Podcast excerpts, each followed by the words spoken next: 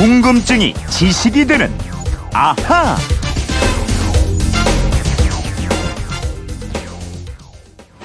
푹푹 찌는 찜통 더위가 이어지고 있는 동해안. 바다를 찾아 물속으로 뛰어들고 모터보트를 타고 파란 바다를 가로질러 봅니다.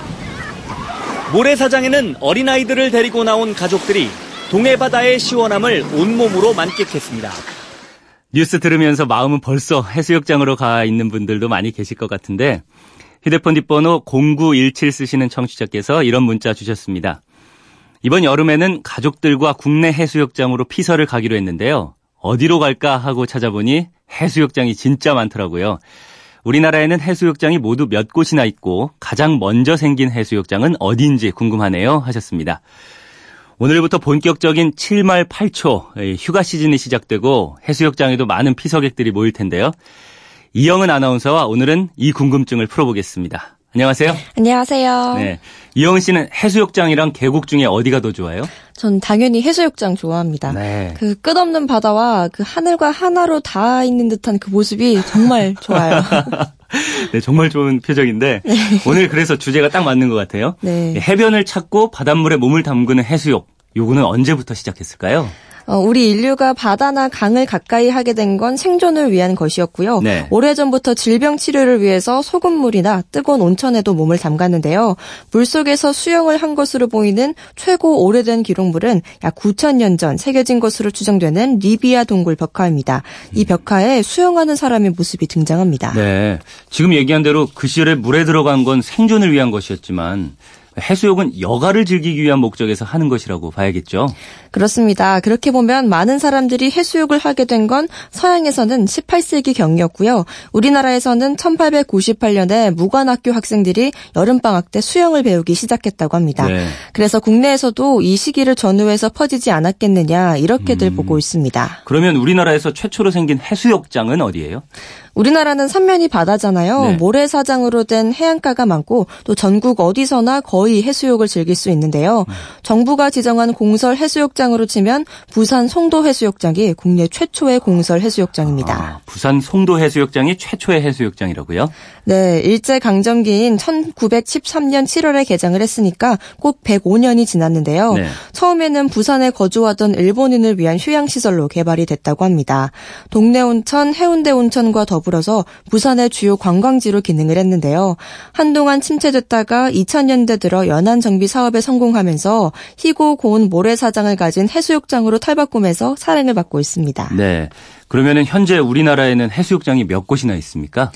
해양수산부가 지정한 해수욕은 전국에 모두 260곳이 있습니다. 네. 강원도에 93곳, 약 36%를 차지해서 가장 많고요. 전남이 55곳, 충남 33곳, 경남 26곳, 경북 25곳 이런 순서입니다. 네, 260곳이면 좀 많게 느껴지는데 시민들이 제일 즐겨 찾는 해수욕장은 어디예요? 어, 국내 해수욕장 방문객 수는 지난 2016년에 1억 명을 넘어섰는데요. 네. 지난해 통계를 보면 부산이 4,852만 명으로 가장 많았고요. 강원도가 2,258만 명, 충청남도가 1,797만 명으로 세 번째입니다. 단일 해수욕장으로는 역시 해운대 해수욕장입니다. 네. 작년에 1,370만 명이 다녀갔고요. 충남 대천 해수욕장 1,350만 명, 광안리 해수욕장 1,212만 명 이런 순서입니다. 음, 지금 이 시간에도 아마 그 이미 해수욕장으로 출발하시는 분들도 많이 계실 것 같은데요. 해수욕을 잘하는 방법 이런 거 따로 있을까요 혹시? 아, 당연히 있습니다. 음. 아니, 바다에 들어가면 해수욕이지 무슨 방법이 있어 하실지 모르겠는데요. 아, 절대 절대 아닙니다. 바로 준비를 철저히 한 다음에 들어가는 겁니다. 미리 팔다리 운동과 가슴 펴기 운동을 충분히 하는 것이 절대로 필요하고요. 네. 바닷물로 손과 발을 먼저 적시고 천천히 심장 부위에 끼얹어야 심장마비 같은 사고를 막을 수 있습니다. 맞습니다. 이 준비 운동하지 않고 갑자기 들어갔다가 뭐 심장밥이나 다리에 쥐가 나서 구조 요청하는 일도 많이 일어나고 있잖아요. 네, 또 해수욕장에서는 몸이 햇빛에 완전히 노출되잖아요. 네. 그래서 특히 정상치보다 낮거나 높은 혈압을 가지신 분들은 모자나 수건으로 머리를 가려야 합니다. 혈압이 낮은 사람이 강한 햇빛을 쐬면 혈관이 확장되면서 뇌빈혈을 일으킬 수 있고요. 혈압이 높은 사람은 뇌출혈을 일으킬 수 있다고 합니다. 네. 그리고 햇빛에 있는 적외선과 자외선은 짠물에 더 잘 흡수되기 때문에 화상을 입기도 쉽습니다. 아, 이 화상. 그래서 해수욕 한번 번 하고 오면 물집 생기는 분들이 많군요.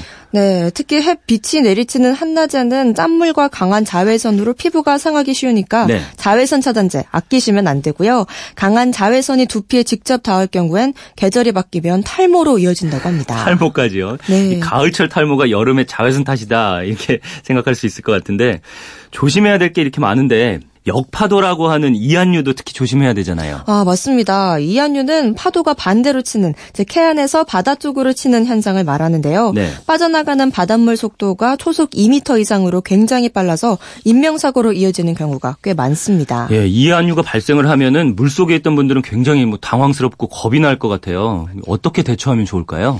어, 물 흐름 속도가 굉장히 빠르기 때문에요. 이한류 중심에 있으면 수영을 아무리 잘하는 사람이라도 혼자서 해변까지 헤엄쳐 오는 게 거의 불가능하다고 합니다. 네. 따라서 파도를 정면으로 거슬러서 헤엄치는 것보다는 대각선 방향으로 나오는 게 그나마 좀 도움이 된다고 하고요. 음. 대각선. 네, 만약 수영을 잘 못한다면 튜브나 구명조끼를 입은 상태로 가만히 떠 있으면서 구조를 기다리는 게 체력 소모도 줄이고 안전하다고 합니다. 네. 그리고 관리자들이 이한류가 발생한다고 경고를 할 때는 물에서 아예 멀리 떨어지는 게 가장 좋겠죠. 네. 네.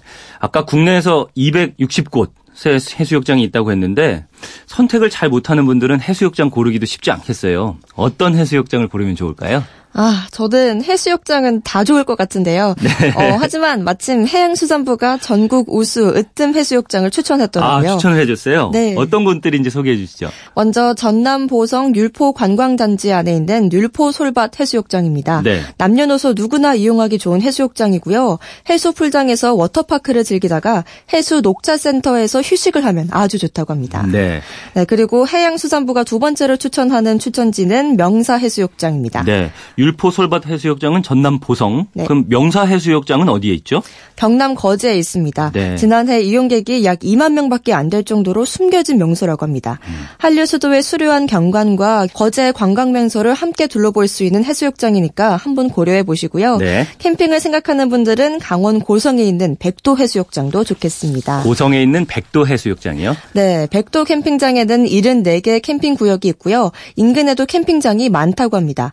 다음 주 8월 초에는 가리비 축제와 보물찾기 이벤트도 함께 즐길 수 있다고 하니까요. 가족 단위 캠핑객이 찾으면 좋을 것 같고요. 네. 어, 전남 완도의 명사심리 해수욕장도 맑고 깨끗한 물과 안전이 우수한 곳이라고 합니다.